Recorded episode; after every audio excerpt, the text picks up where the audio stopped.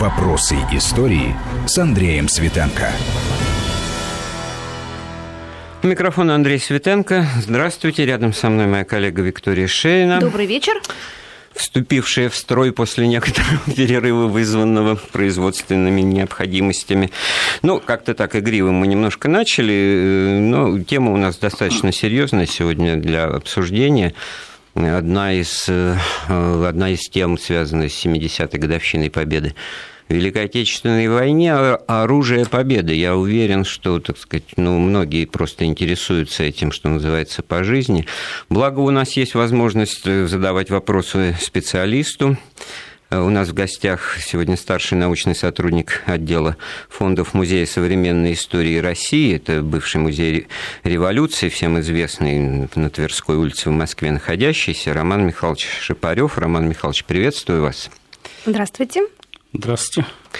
А, Роман Михайлович э, сразу нам сказал, что он в большей степени специалист по ручному и огнестрельному оружию, но это не значит, что вопросов о других видах оружия мы не принимаем и хотим что говорить только о пистолетах и автоматах.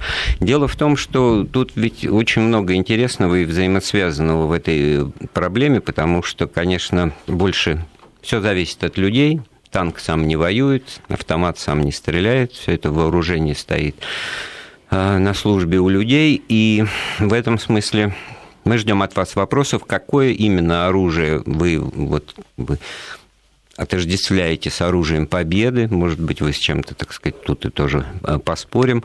И, и о чем бы вы хотели услышать, звоните нам по телефону 232 15 59, код Москвы 495, а смс-сообщение мы от вас принимаем на номер 5533 с заголовком «Вести».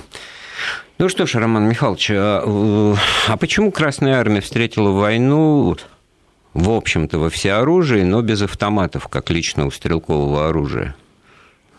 Ну, в те времена, во-первых, автомата как, как такового на вооружении не было.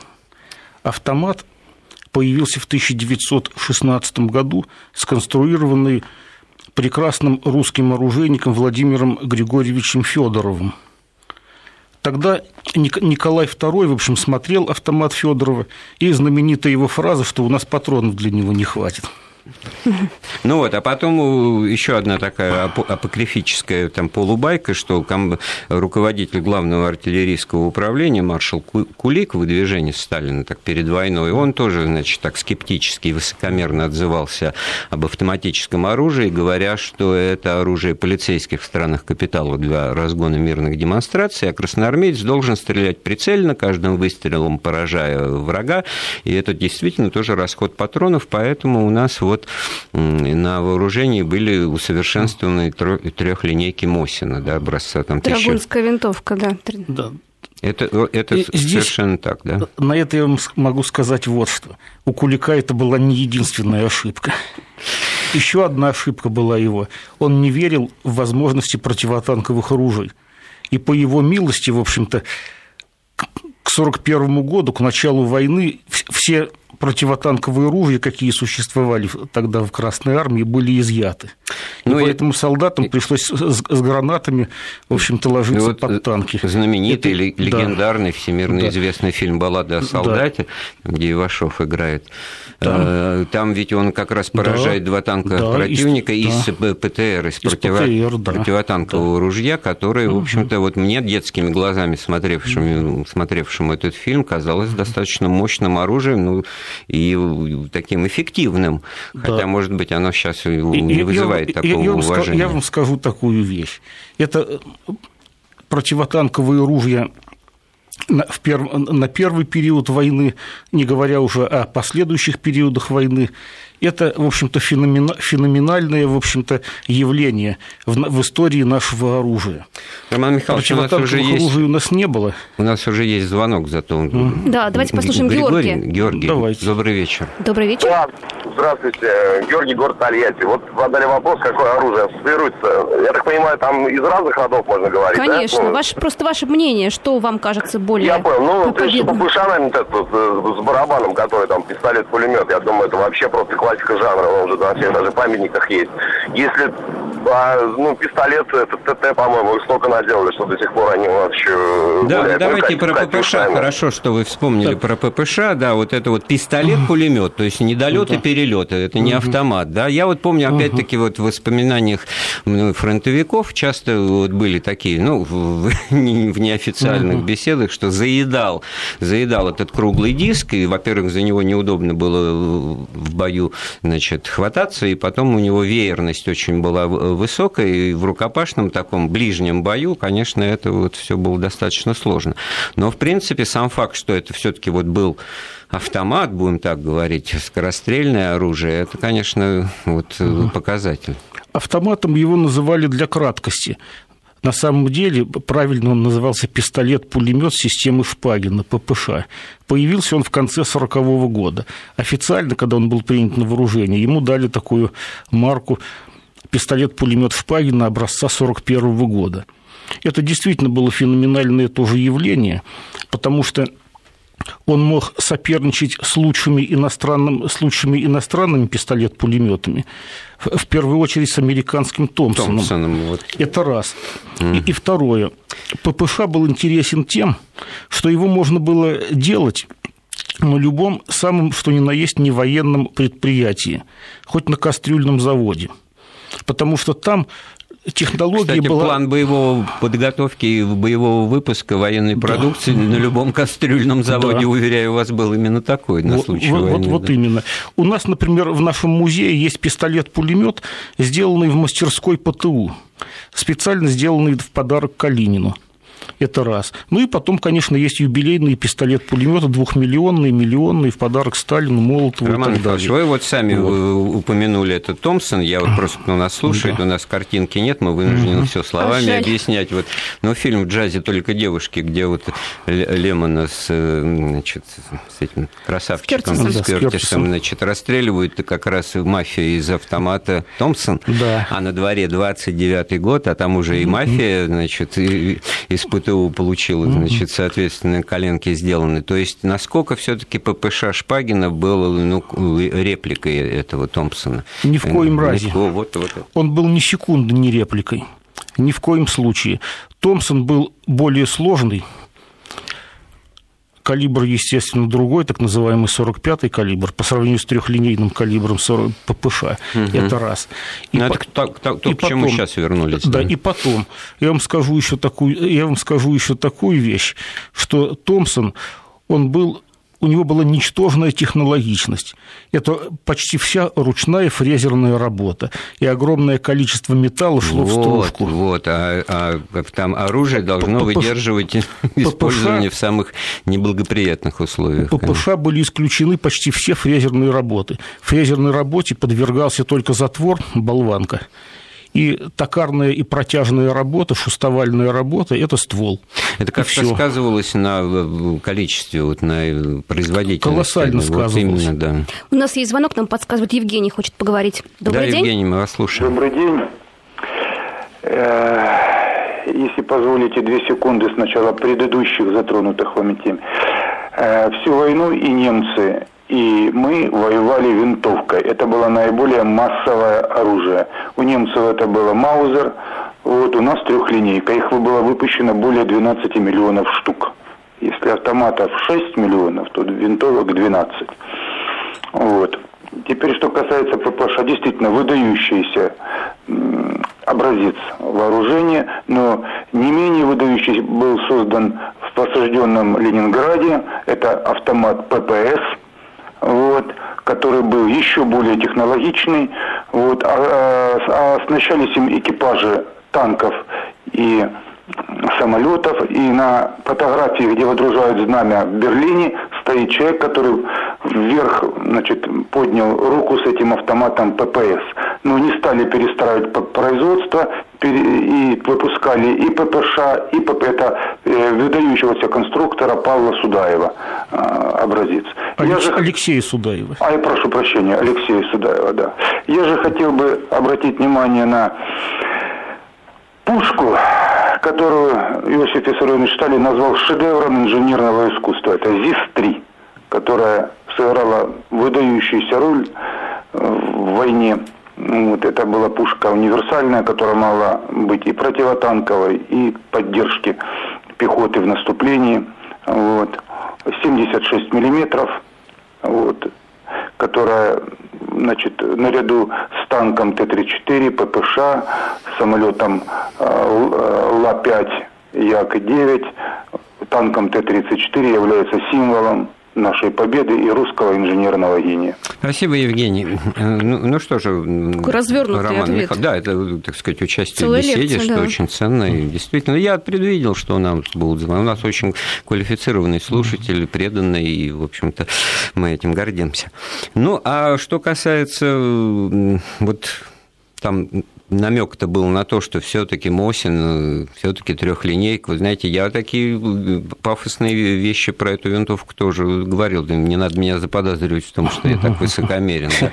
Но все-таки, вот смотрите, маневренная война, танки, десант, она по всем видам вооружений как бы современные. Перед войной была большая э, ну, проблема доказать э, консерваторам, там, которые сидели на опыте гражданской войны, что новая война будет другой. Это целая тема даже обнародованная, даже публично в пространство вброшенная. В 1942 году в газете «Фа- «Правда» была напечатана пьеса Корничука «Фронт», где был выставлен вот такой э, кондовый генерал, значит, Горлов, да, и такой новатор Огнев. Да, и, и вот за этим человеческим противостоянием тоже вот, э, вот эти вот вещи, которые мы через маршала Кулика, маршала, ставшего потом генерал-майором, да, э, значит, обозначили. Так вот, э, Мосин-то это, конечно, здорово, и это все точная прицельная стрельба, но, может быть, вот все-таки не от хорошей жизни это все получилось, что слишком поздно автоматическое оружие в производство было пущено. Ну, давайте разграничим функции не- не- несколько. Когда войска сидят в обороне, первое, главное оружие для него винтовка дальнобойная и дальнобойные пулеметы, станковые пулеметы. А вот когда войска находятся в, наступлении, вот тогда им нужен пистолет-пулемет, как это показала война. Ну, получается и то, и то, значит, ну, как бы... Ну, Надо, и ну, то, и- надо умело сочетать и то, и другое. А в этой связи у меня вопрос. Вот э, противотанковое ружье Рукавишникова, да, которое в 1939 году и было, в общем-то, предложено довести, был предложено довести выпуск ружья до 15 тысяч штук, но выпускать всего 5.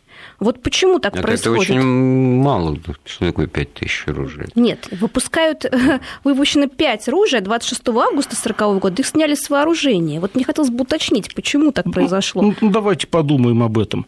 Э, Прежде всего, Кулик считал, что противотанковые оружия на них за- денежные затраты на них будут большие, а эффективность их маленькая, гораздо меньше, чем эффективность противотанковых пушек.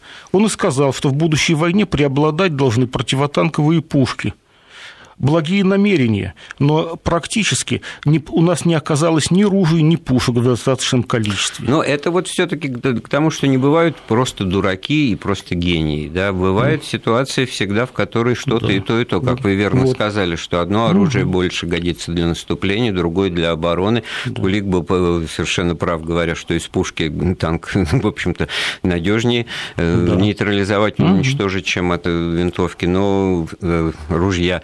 Но и то, и другое. А, а того и другого в полном объеме, это, знаете, вот в такой ситуации никто не бывает, к чтобы сожалению, вот да. у меня всего полно. У нас этого не было. И поэтому Сталин созвал срочное совещание наших оружейников с требованием обязательно в ближайшие дни, буквально вот как можно быстрее создать новое противотанковое ружье. И лучше всех это удалось Дегтяреву и Симонову.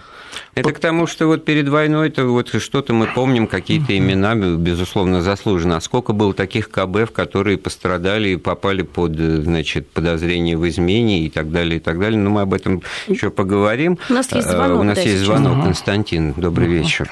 А, Добрый вечер. Это Константин Москва, ваш постоянный слушатель. Значит, если позволите, я, во-первых, 5 копеек ставлю в предыдущие темы. Дело в том, что Кулик не был дураком. Значит, до войны э, пехоту первой линии хотели вооружить самозарядными винтовками. СВТ, то есть Токарев и Мосина, которые э, производились, которые, в отличие от того же автомата, били на прицельную, ну, где-то на километр. Да, То есть ППШ так. пошел от бедности. Потому что ППШ могла производить любая кроватная фабрика. А СВТ и СВМ... Ну да. Все правильно. Э, то есть АСВТ и СВМ, они были очень дороги, в, ну, дороже в производстве и в условиях э, эвакуации промышленности, и то, что за станками стояла неквалифицированная рабочая сила, их производить просто не могли. То есть это бедность. То же самое касается противотанковых ружей. Перед войной хотели оснастить армию серьезно противотанковыми пушками, сорокопятками. Ну, потому что брони танков немецких тоже разведка работала, просто не было достойных целей. То есть, когда они появились, появились у нас 75 ну, миллиметровые и сотки. А вот по поводу оружия, значит, первый вопрос. Вот, может, гости там больше в курсе. Вот мне интересует история шизмов, штурмовых и инженерно-саперных бригад, которые на конечном этапе сыграли огромную роль. То есть штурмовые группы, которые брали укрепленные районы. Так вот, э, они появились где-то э, летом 43 -го года, и они были оснащены в том числе э, стальными нагрудниками то есть СН-42 и СН-43. Я вот знаю, что конструктор вроде Сергеев, он получил э, сталинскую премию, и они производились серийно. Вот чтобы мог кое сказать побольше на это, то есть этот нагрудник стальной, он держал пистолетную пулю и осколки. Это первое. Это вот вопрос, да. А еще как оружие могу отметить, что огромным огромной удачей РКК. Это было применение э, легких бомбардировщиков О-2 или ПО-2, как стало с 1944 года. Ночные бомбардировщики, которые после модернизации могли брать аж до 400 килограммов бомб и даже РС, э, реактивные снаряды на них ставили. Вот для немцев это было огромной неожиданностью. Да. Потому что мы знаем по фильму «Или ночные ведьмы», но на самом деле были полки из мужиков очень много. И они максимальный вред доставили немцам. Константин, спасибо вам большое. Да, спасибо, это направление беседы определили. Я вот сейчас вот пока Константин рассказывал об этих э, шизбрах, действительно вспомнил одни воспоминания. Вот сейчас вот лихорадочно пытаюсь вспомнить, кого именно. Значит, когда единственный раз, говорит, во время войны мы, фронтовые артиллеристы, видели, как через нас в наступление прошли вот люди с буквально как вот гренадеры прошлых, так сказать, эпох, с нагрудниками. Ну, похожие на керасы. Да, как в керасы. И, но это было один раз вот на веку вот этого фронтовика, который прополз от Москвы до Берлина. Значит. Да, действительно это было, а вы что-нибудь добавить к техническим вот аспектам этой? Ну, как бы, ну, смешно ставить задачу в исторической битве между снарядом и броней победа остается за снарядом. Это все понятно. Нет такой брони, которая бы могла что-то так вот и в высоком смысле, и в детальном. Зачем это нужно было тратиться все-таки? такая вот прототип керасы, ну как, он все, уж от, от осколков и от пуль на излете уж это защищало обязательно, так же, как и каски защищали. То есть это прототип бронежилетов, в которых да, вот войны современности, да, да, конфликты да, да. идут. Все-таки да. это и морально-психологическую да, какую-то да, придает бойцу угу. уверенность, да? Угу. Вот. И у нас еще звонок есть. Александр, да? Да, Александр. Александр, добрый вечер. Добрый Здравствуйте. вечер. Здравствуйте. Вот знаете, много смотрю документальных фильмов, очень интересно, значит, все про технику военную. Отец был военным. Вот, два деда, значит, были ранены на войне. И хотел бы, вот не понимаю такую штуку, значит, Т-34, много модификаций было вот этих танков, так?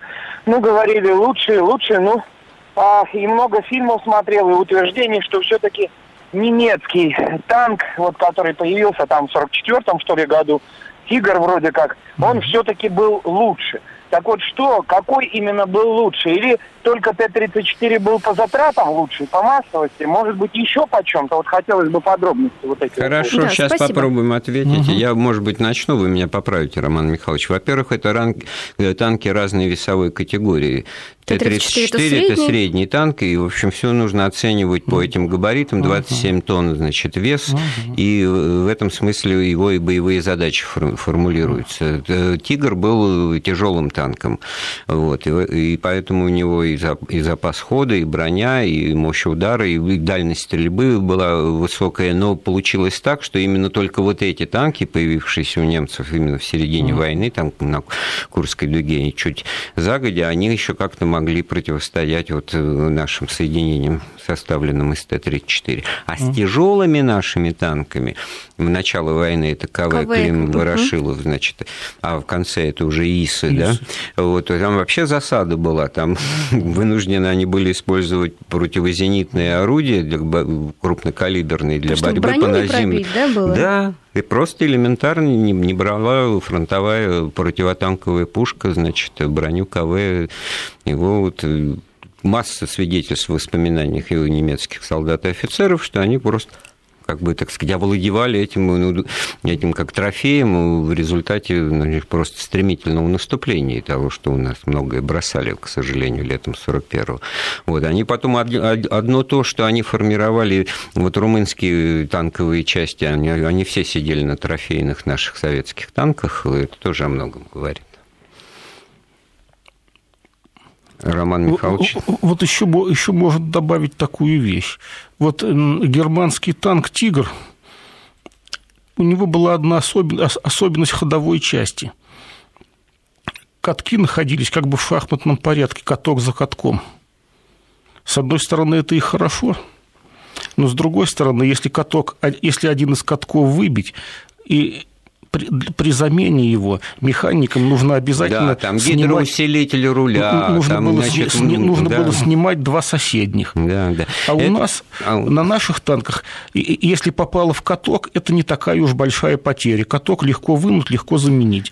Если только страдал ленивец, вот это вот единственный только был един... большой недостаток. Как мне кажется, мы... а, гусени... а гусеница – это, тьфу, как говорил да. персонаж Э, фильмом «На войне, как на, на войне». как точно. И вообще, mm. вот мы, как мне кажется, нащупали вот эту линию понимания того, что вот э, философски, если угодно, mm. в споре сложного и простого что по жизни, что на войне, побеждают простые системы, побеждает более простая организация. Это где дважды два.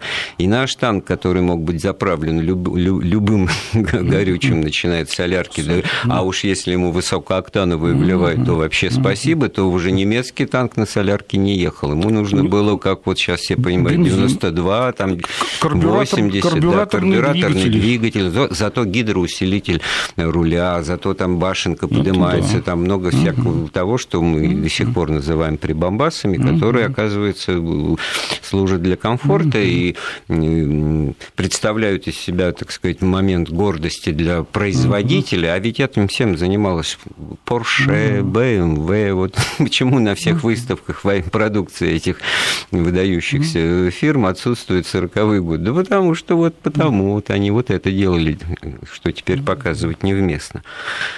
А... У нас есть звонок, успеем послушать, может быть, до, до новостей? Да, вопрос сформулируем. Вопрос сформулируем, да. да. Валентин, если не ошибаюсь. Да, вечер добрый. Угу. Хотелось бы затронуть э, тему э, стрелкового оружия. В интернете ходит такая вещь, что наш АКМ, автомат Калашников, был срисован с иностранных марок автоматов. Вот хотелось бы услышать комментарии на этот момент, угу, на этот случай. Спасибо. Мы обязательно об этом поговорим. Хорошо, что наш слушатель вернул нас в, в русло разговора о стрелковом ручном оружии, потому что у нас сегодня в гостях специалист именно по этому виду оружия Роман Михайлович Шипарев, сотрудник Музея современной истории России, это бывший музей революции. Там собраны э, ну, практически все э, предметы и экземпляры свидетельствующие о предмете нашего разговора, мы продолжим нашу беседу после выпуска новостей. Продолжаем разговор об оружии победы. У нас в гостях специалист по этой теме, кандидат исторических наук Роман Михайлович Шипарев. До перерыва нам, нас спросили, что правда ли, что АКМ срисовали да, с иностранных срисовали, марок. Да, срезали и так далее. Вообще, кстати говоря, вот эти моменты ну, повторов, они как бы, так сказать, напрашиваются, ничего зазорного в этом нет, чтобы, так сказать, творческий предыдущий опыт. Ну, все таки вот БК за рога, значит, автомат Калашникова. Э, как с этим быть? Сходство есть только в силуэтах. С чем? Хотел спросить, с кем? Двух автоматов штурмовая винтовка или штурмгевер Шмайсер, МП-43 или СГ-44 и АК-47, АК, АКМ, в общем, оружие Калашникова. Здесь одинаковый принцип действия – газоотвод, монтаж газовой трубки над стволом. Вот и все. Патроны – промежуточный патрон специальный автоматный 42 года, сделанный в Германии для Шмайсера, и специальный автоматный промежуточный патрон образца 43 года для Калашникова. Вот и все. Компоновка абсолютно разная, техническое решение абсолютно разное. Мне приходилось изучать устройство и того, и другого автомата. Могу сказать так. Шмайсер это, ну, во-первых, он тяжелее Калашникова, неудобнее его, сложнее его. А автомат Калашникова – это, ну, это, можно сказать, вы, вы, вылизанная конструкция, доведенная до прекрасного совершенства. В свою очередь, Шмайсер тоже стал своего рода символом вот, оружия врага. Гитлеровцев вот эти вот просто картинки, значит, угу. по, по локоть, значит, завернутые рукава френча, значит, особенно летом, и немцы от бедра, значит, идут и стреляют ну, направо-налево ну, именно это не Шмайсеров, сов... хотя не их в 41-м у них тоже, Это наверное. не совсем так, это МП-40, МП-38. Э, конструкция, в общем-то, там основное это конструкция Фольмера, а делала их фирма Эрма в Эрфурте, насколько мне известно. И тоже как бы избегали вот, вот этого слова. Ну, может быть, просто термин автомат еще не прижился, потому Авто... что пистолет, пулемет да. это как бы вот. Его, его называли а, автоматами, его называли для краткости. А пистолет-пулемет он интересен чем? У него пистолетные патроны слабые, в общем-то.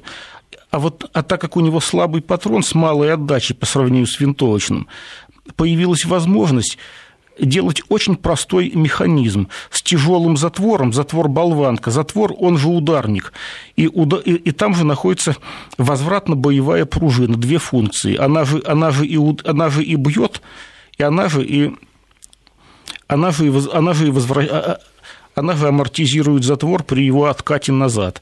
Вот такая система она породила всевозможные конструкции пистолет-пулемета, в том числе и у Томпсона.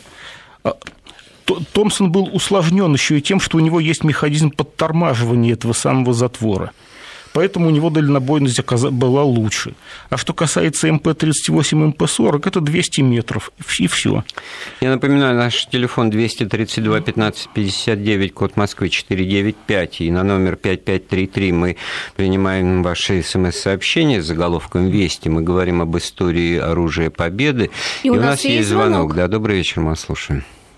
Алло. Да, пожалуйста, ваше мнение, ваш да, вопрос. Добрый вечер. Да, я бы хотел бы опять-таки поддержать э, вашего э, гостя в плане э, это Штормгивера 44-го. Ничего общего, кроме дизайна общего и промежуточного патрона.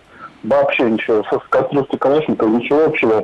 Просто нет, ну, разве что э, как-то Калашников и Шма, э, кто там, Шмайсер – Э, на, как это, Шмайсер потом спецом на Ижевской, в Ижевске работал. Или присутствовал. А, это интересное уточнение, да? В качестве уже трофейного Можно сказать, можно, можно внести еще одно уточнение. После, после войны э, Шмайсер был вывезен в Ижевск и работал вместе с Калашниковым. Вот наш слушатель про это и говорит. Да, да так вот, Шмайсер дал очень полезные советы по составу ствольной стали.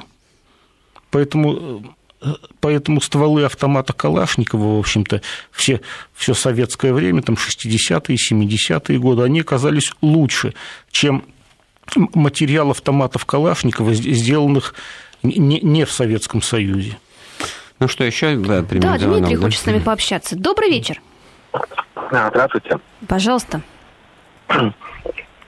Я бы хотел тоже уточнить по поводу оружия. То, что называлось автоматом Великой Отечественной войны, это на самом деле пистолет-пулеметы. Они были созданы именно под пистолетный патрон. Правильно. Промежуточный патрон, а, как у автомата Калашникова, был создан в 1943 году. Поэтому, хоть и очень мощный был патрон, вот ТТ, у пистолета-пулемета, допустим, ППШ или ППС, все равно до автомата он не дотягивал. То есть эффективная дальность стрельбы была, была порядка 150 метров. У МП-38, П-40 патрон тоже был мощный, но слабее, метров 100. Тогда как устав э, предписывал начинать стрельбу из винтовок э, с 600 метров лучшим стрелкам, остальным стрелкам с 400. То есть фактически а на поле боя автоматчики, так называемые, были практически бесполезны, только уже непосредственно в рукопашном бою. Они вступали в действие. Поэтому и в СССР, и у Германии пистолетов пулеметов было не так уж и много. Кстати, я вам скажу еще такую вещь. Гитлеру при испытаниях штурмгевера, кстати, штурмгевер не понравился. И он даже запретил их делать. И уже потом, к концу войны, у него за спиной практически развернули это производство. Подобно тому, как месс... да. мессер Шмидт да. за спиной Гитлера разрабатывал вот, реактивный свой mm. самолет, потому mm. что ему не давали на это денег и планов, надо было гнать mm. эту уже проверенную mm. продукцию. Это тоже вот оборотная сторона ручного управления. Да? У меня вопрос к нашему гостю еще по поводу автоматического гранатомета Таубина. А, мы знаем, трагическая судьба у автора этого оружия был арестован, расстрелян, уже посмертно реабилитирован в 1955 году.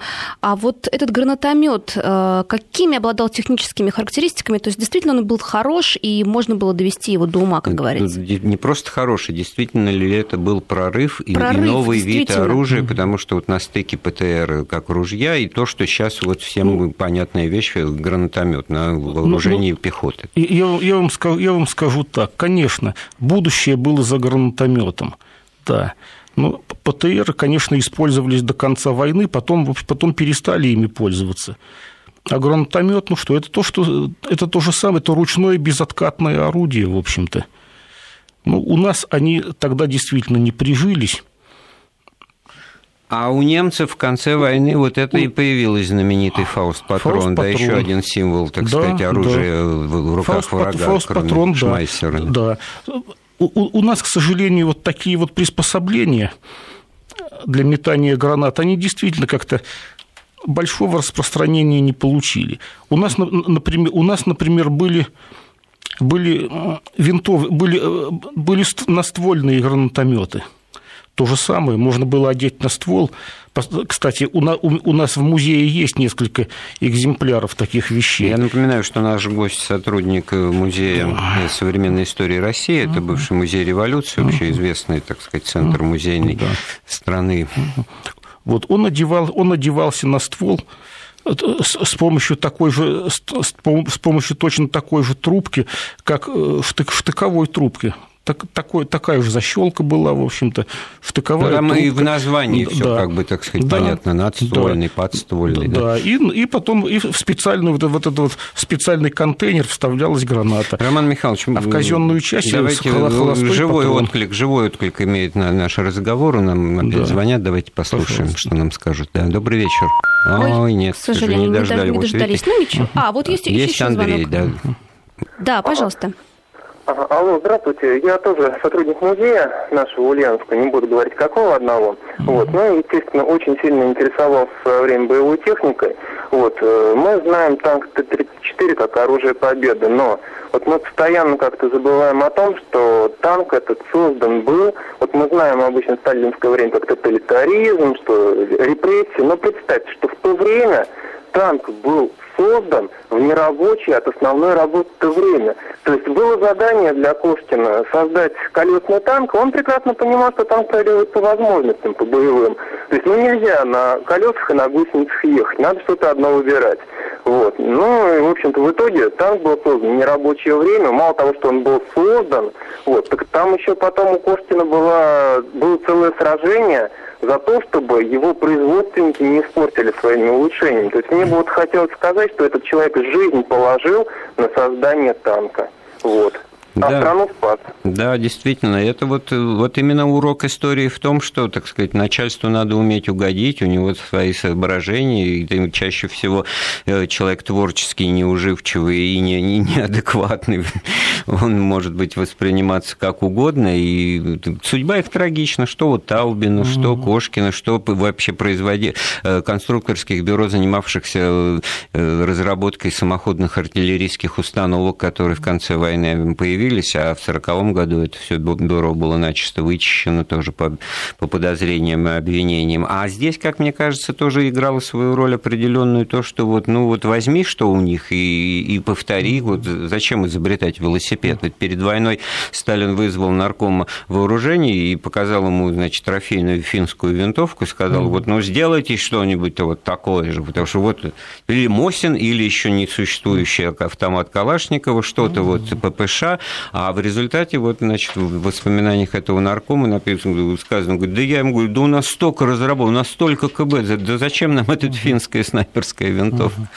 Ну что ж, мы продолжим наш разговор с Романом Шипаревым после выпуска новостей. Продолжаем разговор об истории э, оружия Победы. У нас в гостях историк Роман Шипарев, сотрудник Музея современной истории России. Это бывший музей революции. Нам можно звонить по телефону 232 15 59, код Москвы 495, и смс-сообщение на номер 5533 с заголовком «Вести» отсылать. Вот меня тут явно пытаются, значит, поймать на некомпетентности. Говорят, а где же у танка руль и гидроусилитель? Имею в виду, что мои рассказы о тиграх. Но гидро... имеется в виду гидроусилитель поворотной башни. Для поворота башни очень важнейшее обстоятельство, которое танк делает танком, в отличие от самоходки. Вот у них он был с гидроусилителем. Ну, действительно, вот такого некоего руля да, для вращения башни. У нас есть звонок. Да. Послушаем. Добрый день. Здравствуйте. Пожалуйста, ваш вопрос. Я хотел бы дополнить по поводу танка Т-34.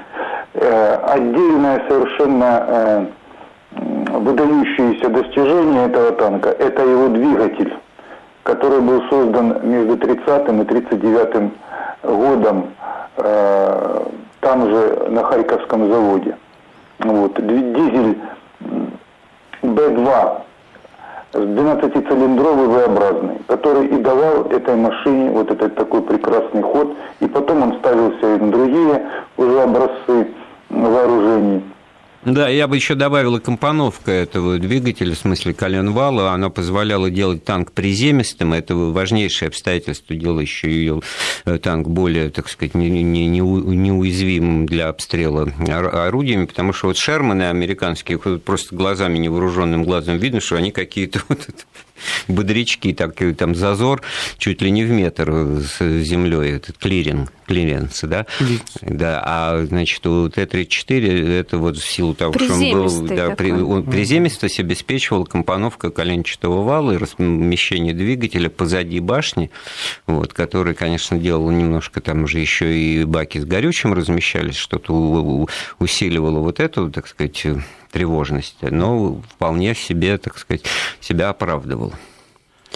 А, ну что, о чем мы еще поговорим? Как вот нам задают как вопрос... Э, мечемся между танками. И... О пистолетах мы да. совершенно не говорим. Угу.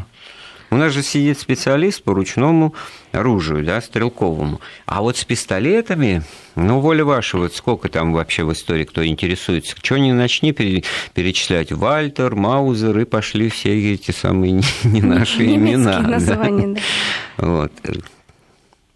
Здесь можно сказать вот что.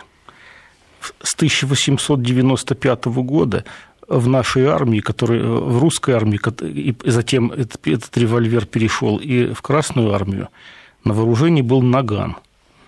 Наган, наган тоже человек, как выясняется. Да, да. да, бельгиец. Была фирма Эмиль и Леон Наган. Эта фирма сделала этот пистолет, револьвер. Он был принят на вооружение у нас. И существов... пользовались его вообще на российской территории им в армии до 1945 года. А, а, а после 1945 года он официально был снят с вооружения в Красной армии и передан во, во всевозможные военизированные охранные организации, в, в неведомственные охраны, инкассаторы и так далее. и они, существ... и они использовались ну, вплоть до конца 20 века. Я видел инкассаторов с наганами где-то в 80-е годы еще. С другой стороны, Маузер, в свою очередь, символ гражданской войны и революции, да. там в Кожанке Маузеры, значит, и. Это же тоже вот. своего рода пистолет-пулемет, да. эту деревянную коробку, кобуру да, подставляешь, значит, к тому месту, где патроны, Правильно. и получается рукоятка, и веди прицельную стрельбу как из пулемета. Что э, уже к, к, к Великой Отечественной это устарело, потому что тут уж Маузер как-то не очень использует. Пожалуйста. Во время Великой Отечественной войны, войны пистолеты Маузер широко использовались. Использовались с удовольствием просто-напросто. Но они использовались частными лицами – многие генералы имели вот такие пистолеты. Ну, это скорее как наградное оружие или что это было и, такое? И, и, и как наградное тоже. И как проявление недисциплинированности да. такой боевой, озорной, военной. Да. да, но прежде всего, почему это происходило? У нас до 1933 года на вооружении самозарядных пистолетов не было. Были только револьверы «Наган» свое самозарядное оружие у нас получилось только в 1933 году. Это пистолет знаменитый Токарева ТТ. Калибр был у него одинаковый с наганом, а вот патроны были взяты маузеровские, с которыми можно было стрелять на километр. Вы знаете, вас дополняют из Москвы, нам пишут смс-сообщение. Служил в 90-х, на складе были наганы в масле 1905 года. Наганы в масле. Ну, а почему Ну, понятно, понятно. Почему были, вот, кстати говоря. Я, ну, я, вам, больше могу сказать. Мы вступаем в область расследований, этого нам не нужно. Я вам могу больше сказать.